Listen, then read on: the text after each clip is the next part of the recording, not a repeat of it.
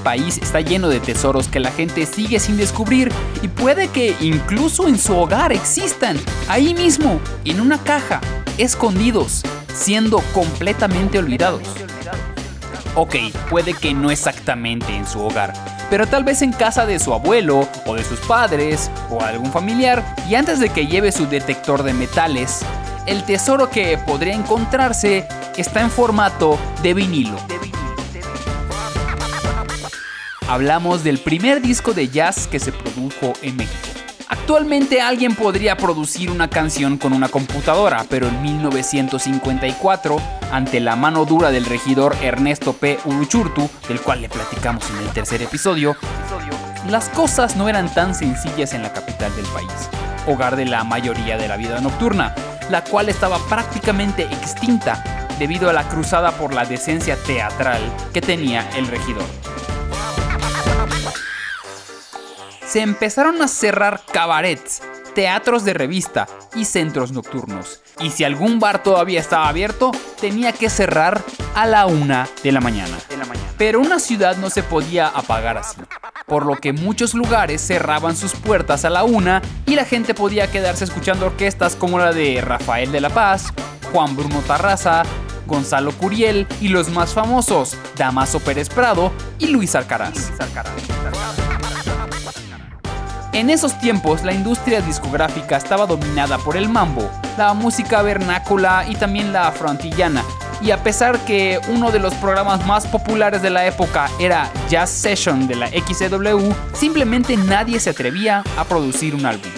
Todo cambió cuando Roberto Aimes conoció a Héctor Halal, contrabajista y arreglista principal de Luis Alcaraz, al cual le propuso grabar una sesión de la orquesta el árabe, como se le conocía a Halal, inmediatamente reunió a sus compañeros y en tres días grabaron el primer disco de jazz en un estudio en la esquina de Victoria y Valderas. No necesitaron ensayos previos. Los músicos llegaban en las mañanas con sus ideas y se ponían a trabajar. El álbum titulado Jazz en México cuenta con 28 temas, algunos originales, algunos de músicos nacionales y otros temas de consagrados como George Gershwin, Cole Porter y Benny Goodman. Nadie vio un peso por la grabación. Es más, nadie vio que el disco saliera a la venta, a pesar de que es muy probable que sí esté en circulación en alguna colección tuvieron que pasar 15 años para que Discos Orfeón recuperara esta grabación y la sacara en una recopilación especial para coleccionistas. La cinta maestra ya no la tiene Discos Orfeón y de nuevo, el disco sigue siendo imposible de encontrar. Los coleccionistas siguen buscando este álbum que debe seguir ahí, en una caja, probablemente en tu casa. Ya sabes cómo fue la independencia la revolución y hasta la época actual. Ya conoces los héroes patrios. Un billón en español, un trillón en inglés. Pero nadie te ha platicado de estas anécdotas. Mexicanos provenientes del También se dice que aparte, em, ya sea la comida china, la derrota de Porfirio Díaz, curiosidades de un México que tiene más de una realidad esta no es la historia que tú conoces. Esta es otra historia. Hola, ¿qué tal amigos? Bienvenidas a Esta es otra historia, su audio show favorito. Todos sabemos que es su favorito. Ay, sí, que está muy padre. Obviamente, pero por supuesto. Ay, que está muy padre el otro. No, no, no, no, no. Todos sabemos de que ese es el bueno, porque ¿dónde más usted va a aprender? Va usted a reírse y va usted a llegar a impartirnos más conocimiento, porque seguramente van a empezar a decirnos de nuevas historias, van a empezar a decir, oye, te falta hablar de esta, te falta hablar de la otra, y esperemos. Sí, cada estado, ¿no? Tiene la suya, yo creo. Y esperemos de que muy pronto, si esperemos que cae en la segunda temporada, contemos la historia de su preferencia. Mientras tanto, vamos a dejarnos hoy con dos historias. Vaya que son divertidas, pero antes, antes de eso, presentarme, porque siempre me regaña Beca de que no nos presentamos. Mi nombre sí, es oye, bueno, yo creo que ya saben quiénes somos, ¿verdad? No, yo no, no, es que yo sí tengo la costumbre de decir, ah, sí, vamos a hacer esto, ah, espérame, no. Mi nombre es Osvaldo Casares. Y yo soy Beca Duncan. Y ahora sí, esta es otra historia. Esta es otra historia.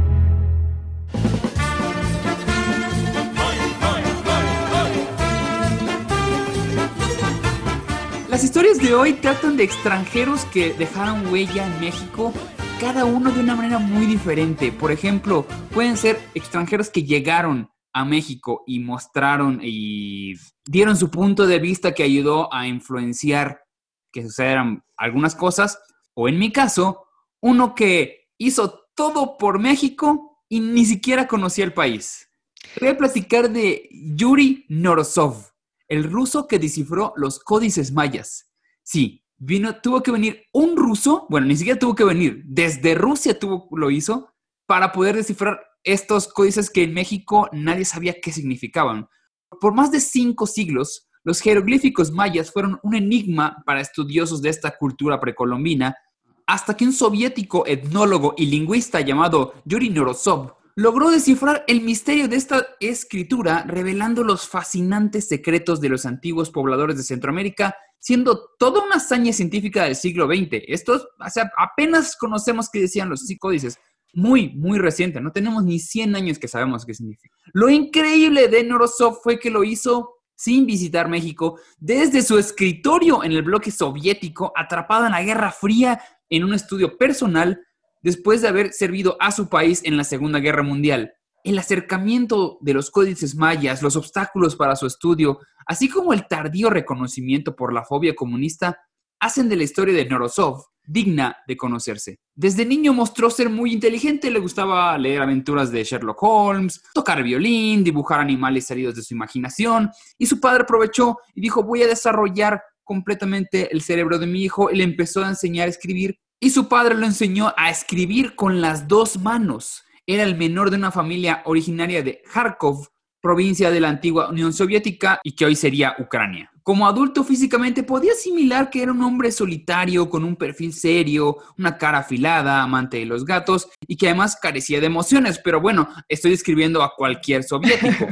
Básicamente sí. Cuando en realidad sus conocidos lo describen con un gran sentido del humor y un gran amor a México. Como lo sabemos porque él dijo, en mi corazón siempre seré mexicano. Y fue una frase que pronunció cuando recibió el Orden del Águila Azteca, que es el máximo, máximo, máximo galardón que le puedes dar, una condecoración, la más alta que el gobierno mexicano le puede otorgar a un extranjero. Antes de que se adentrara al estudio de los jeroglíficos, intentó estudiar en la Facultad de Medicina para posteriormente estudiar historia en la Universidad de Kharkov hasta el estallido de la Segunda Guerra Mundial en 1941 y él, en su calidad de adulto, o sea, tenía 19 años, fue enlistado en el ejército soviético para hacer frente a la Alemania nazi, sobreviviendo cuatro años. Hay dos versiones por la cual se sostiene que esta persona la pasó chido y no tuvo ningún problema. La primera es su condición enfermiza, ya que su tarea dentro de la guerra era cavar trincheras y ser maestro de otros soldados, y otras fuentes igual señalan que fue miembro del batallón 580 de artillería pesada, siendo de los primeros soldados aliados que entraron a la ciudad de Berlín en mayo en 1945 ante su inminente caída. O sea, o era uno de los güeyes más piojos o era de los más badasses rompiendo ahí nazis. Sí, yo había escuchado eso, ¿no? De Berlín, de que él estaba involucrado en una de las operaciones más importantes del fin de la guerra. Pero bueno, Ahora sí, el inicio de los estudios de los jeroglíficos. Pues una vez finalizada la guerra decide abandonar el estudio de la historia para estudiar etnografía en la Universidad de Moscú y allá se iba a especializar en egiptología, lenguas antiguas y chamanismo oriental, que tiene un poco de sentido, o sea, jeroglíficos, eh, tiene un poco de similitudes. ¿no? En sus intereses, siento. Ajá. Bueno, ¿cómo fue con soviético, ubicado en otro continente e idioma, se adentró en el estudio de la cultura maya?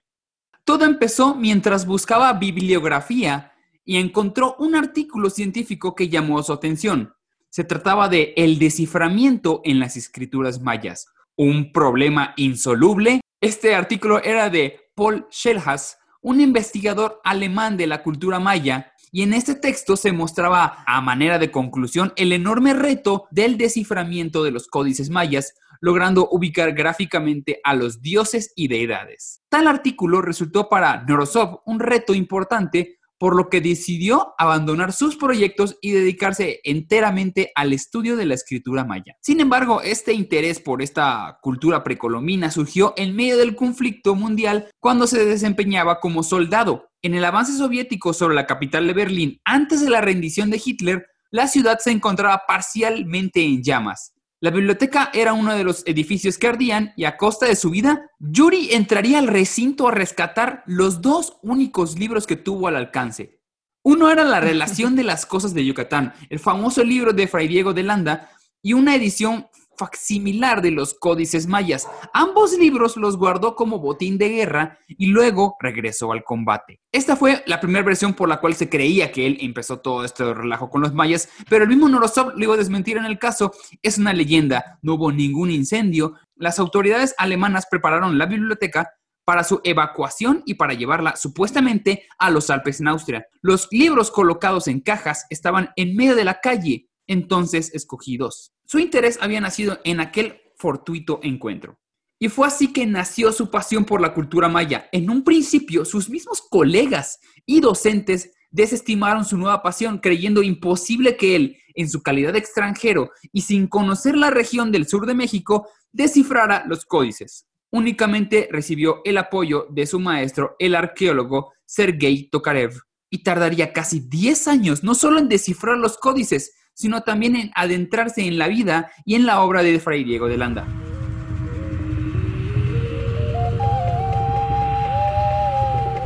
Y es que yo también como persona del sureste, yo no lo entiendo. Yo hasta la fecha me muestro un códice y no tengo la menor idea. Digo, ya aún No, bueno, claro. Para adentrarse aún más en su tarea, aprendió español y la historia de los mayas. Su trabajo lingüista no solo dedicó a trabajar con los signos, Quizá lo más sorprendente de esta tarea fue el hecho de que Norosov no conocía a México, ni los documentos en vivo, ni las inscripciones, y no lo hizo casi al final de su vida, 40 años después de haber descifrado los códices. Debido a la cuestión política del bloque soviético y el contexto de la Guerra Fría, no logró tener permiso para salir del país, más que solo en una ocasión para una conferencia maya que brindó en Copenhague.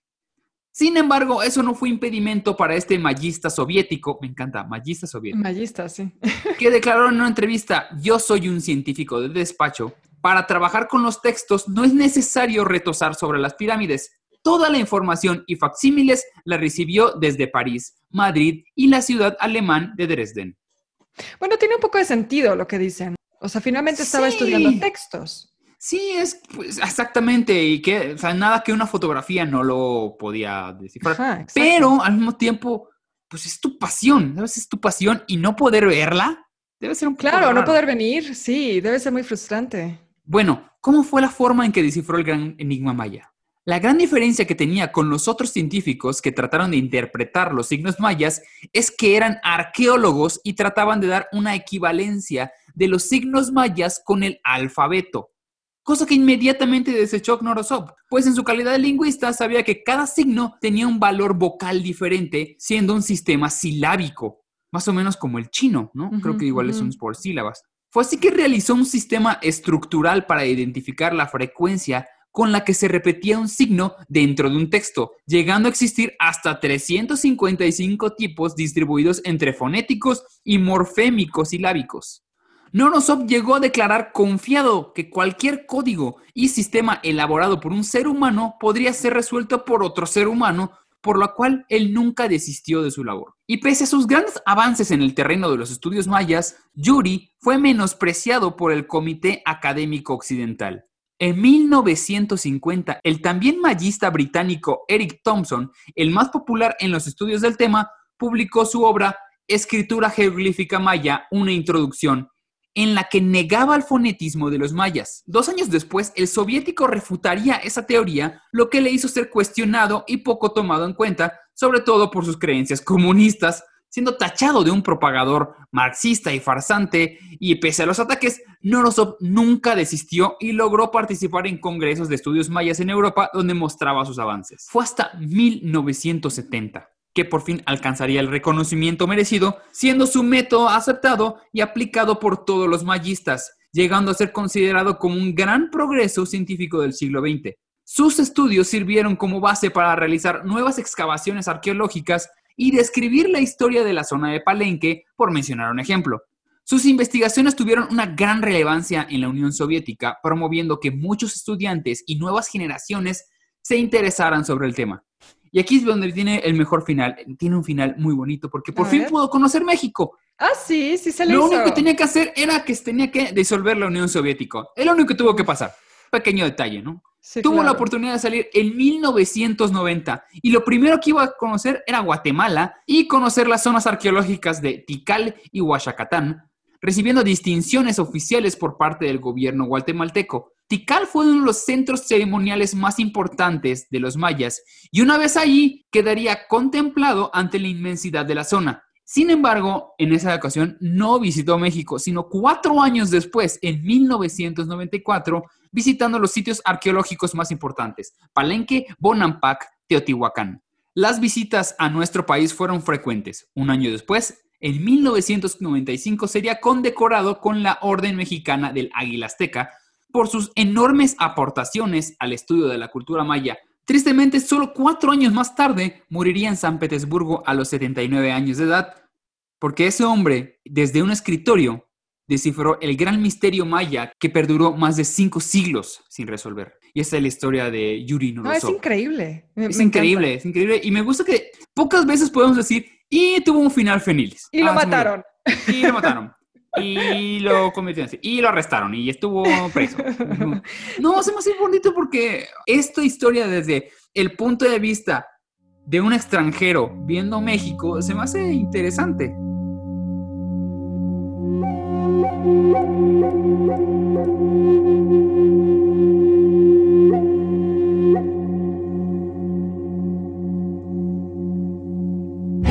Esta es otra historia. No, es increíble y de hecho tiene también mucho que ver con mi historia, fíjate, porque de alguna manera ah. estamos hablando de viajeros o extranjeros que no solo dejaron huella en nuestra historia, pero que de alguna manera se acercaron al país por el tema del estudio, de querer entender mejor nuestra historia, nuestra cultura y en el caso del mío también nuestra geografía. Entonces eso me encanta porque ya hemos hablado de extranjeros que pelearon por México y estos son eh, más bien gente de todas partes del mundo que dejó su huella, pero más bien en los libros, y eso también siento que está increíble. Justo mi historia tiene que ver con el alemán que inició la independencia de México. Y ya me estoy imaginando por ahí algunos patrioteros. ¿Cómo te atreves? Un alemán empezó la independencia.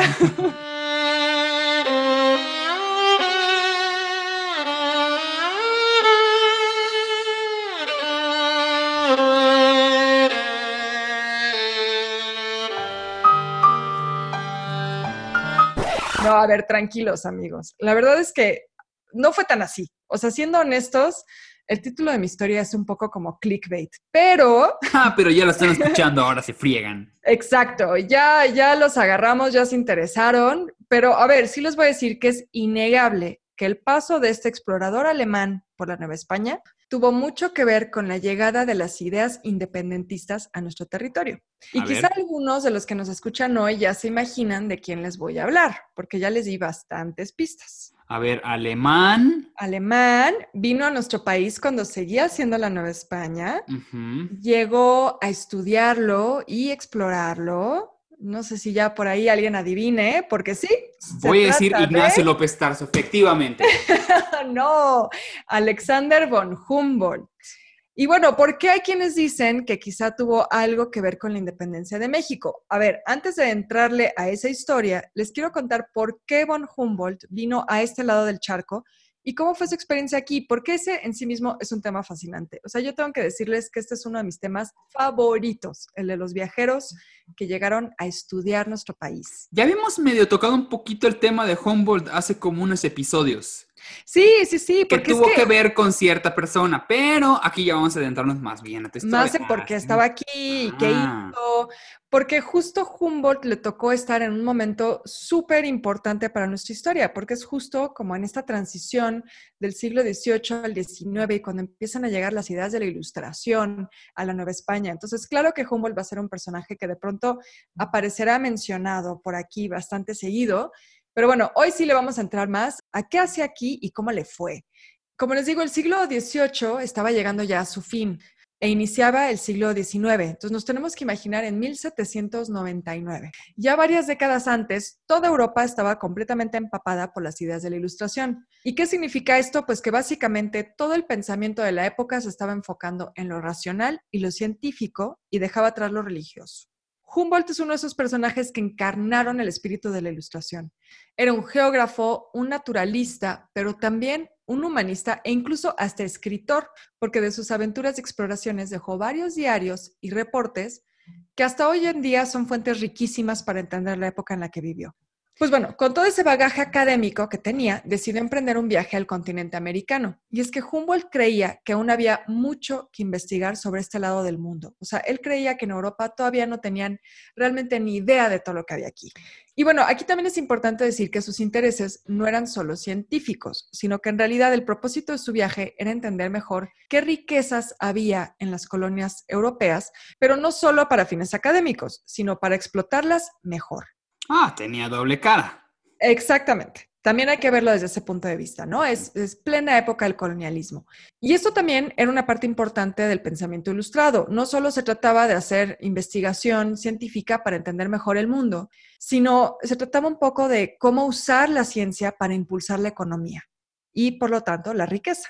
Y en realidad fue gracias a esto que Humboldt logró que el rey Carlos IV le permitiera viajar a sus territorios en el Nuevo Mundo, porque en esa época la corona española cuidaba mucho que gente de otras naciones europeas no pisara sus territorios, porque les preocupaba pues que se los quisieran robar. Como si no ellos hubieran robado algo. Exacto. Pero bueno, había esta idea de que eso es nuestro. yo robé primero. Exactamente. Eso es nuestro, nosotros llegamos primero y no vaya a llegar ningún otro europeo porque cuando vean todas las riquezas que hay, nos lo van a querer robar. Pero claro, la idea de Humboldt era plantearlo como que sí, sí quiero ir a conocer las riquezas, pero para elaborarte a ti, rey de España, un reporte sobre cómo explotar mejor tus colonias. Y entonces con eso, pues por supuesto que no le iban a negar la entrada. Humboldt desembarcó en Acapulco el 23 de marzo de 1803 y de ahí comenzó su camino por tierra hasta la Ciudad de México, donde, claro, por instrucción del mismo rey, le abrieron las puertas de todas las instituciones, bibliotecas y colegios a los que quisiera entrar. Entonces él llegó así como con la llave de la ciudad en la mano.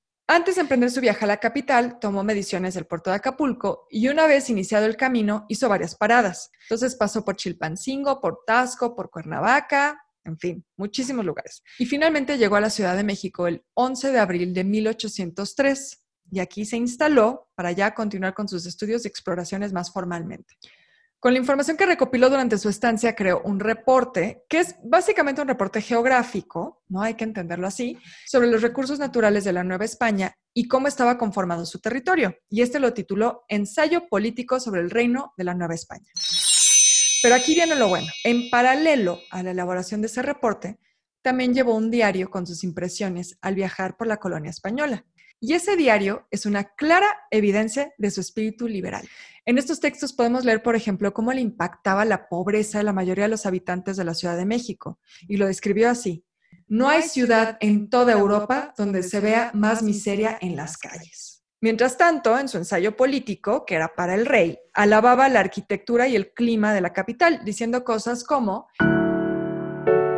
México debe contarse sin duda alguna entre las más hermosas ciudades que los europeos han fundado en ambos hemisferios.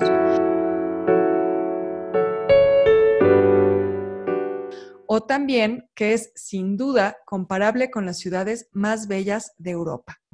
Entonces, seguramente esos elogios eran también un esfuerzo diplomático y político de parte de Humboldt, porque pues finalmente tenía que quedar bien con el rey que le había abierto las puertas de, de sus colonias. Pero también es cierto que lo tuvo un enorme cariño a América. De hecho, años después de su viaje, diría que él era mitad americano. Entonces sí le agarró mucho cariño, porque además estuvo aquí un buen rato, o sea, salió de Europa en 1799, exploró, ahorita les cuento un poquito más de eso, pero exploró varias zonas del continente y en México estuvo de 1803 a 1804. Entonces estuvo varios años de este lado del charco. Lo que realmente sorprende mucho al leer sus diarios es esa conciencia por la miseria de los habitantes de las colonias y también como una especie de rencor por lo que había hecho aquí el colonialismo. Porque en su diario también encontramos indignación ante la situación de los indígenas que eran forzados a trabajar las minas que él venía a estudiar. Entonces tampoco era que él iba a las minas o iba a las montañas o iba a los bosques y solo hacía como su investigación científica, botánica, natural él también se fijaba mucho en la condición de los trabajadores.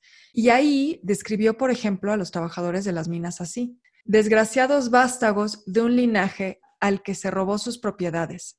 ¿Dónde hay un ejemplo semejante? Toda una nación, una nación entera que haya perdido todo su patrimonio.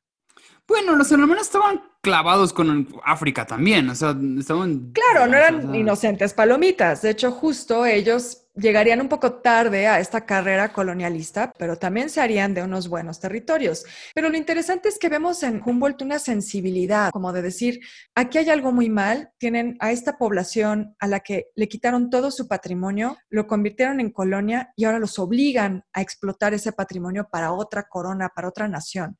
Vemos ahí reflexiones súper interesantes. Así que ahora sí, ¿por qué algunos historiadores proponen que Humboldt pudo haber impulsado la independencia de México.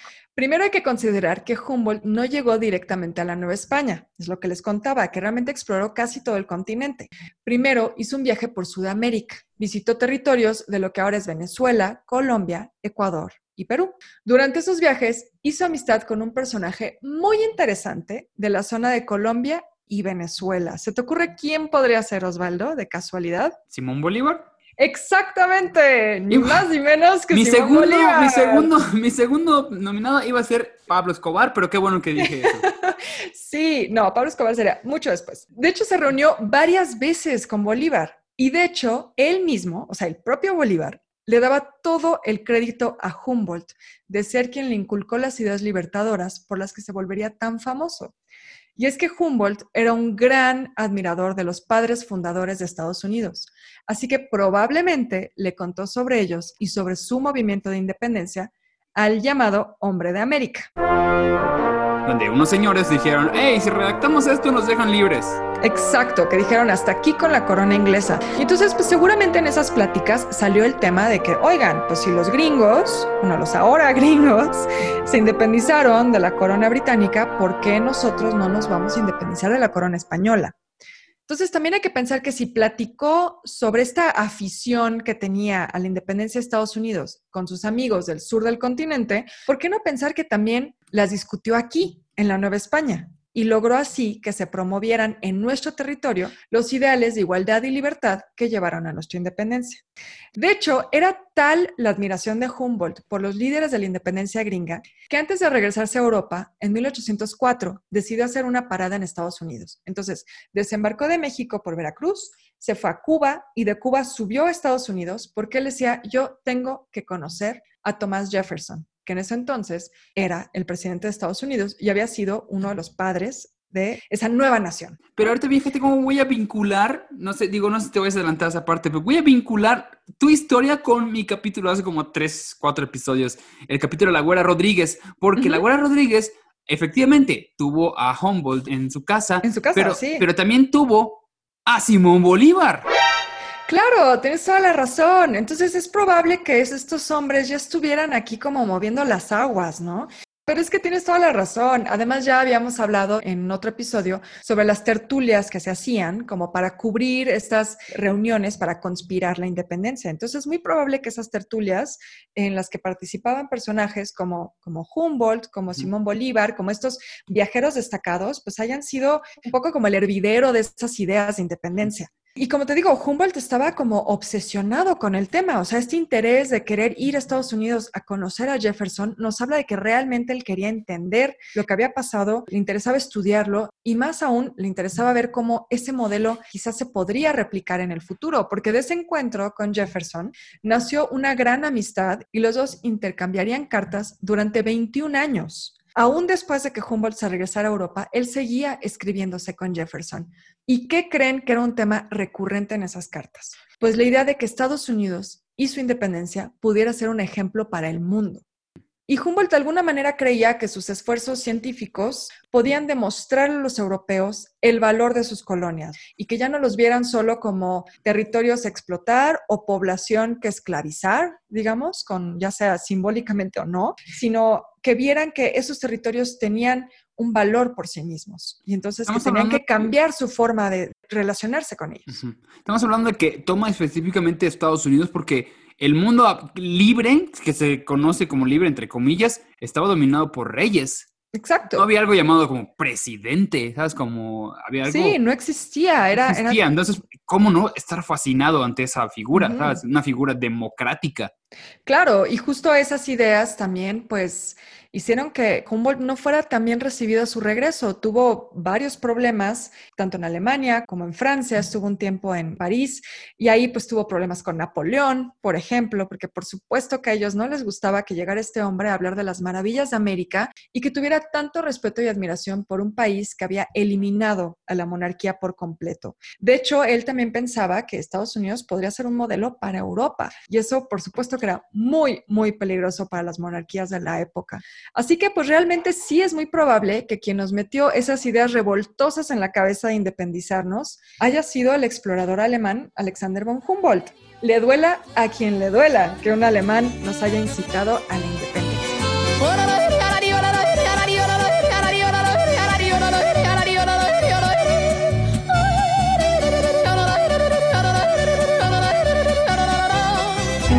Esta es otra historia.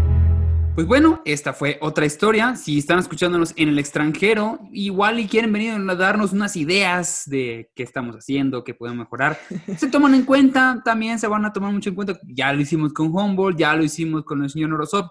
¿Por qué no usted?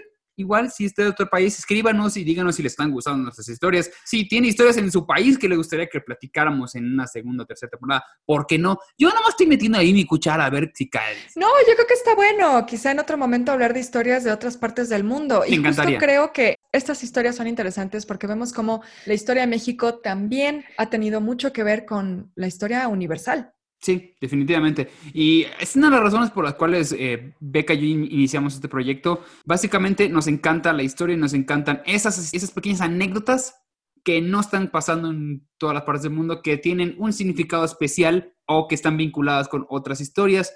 Y de esta manera nosotros nos despedimos esta semana. Mi nombre es Osvaldo Casares. Yo soy Beca Duncan. Y esta es otra historia. Esta es otra historia.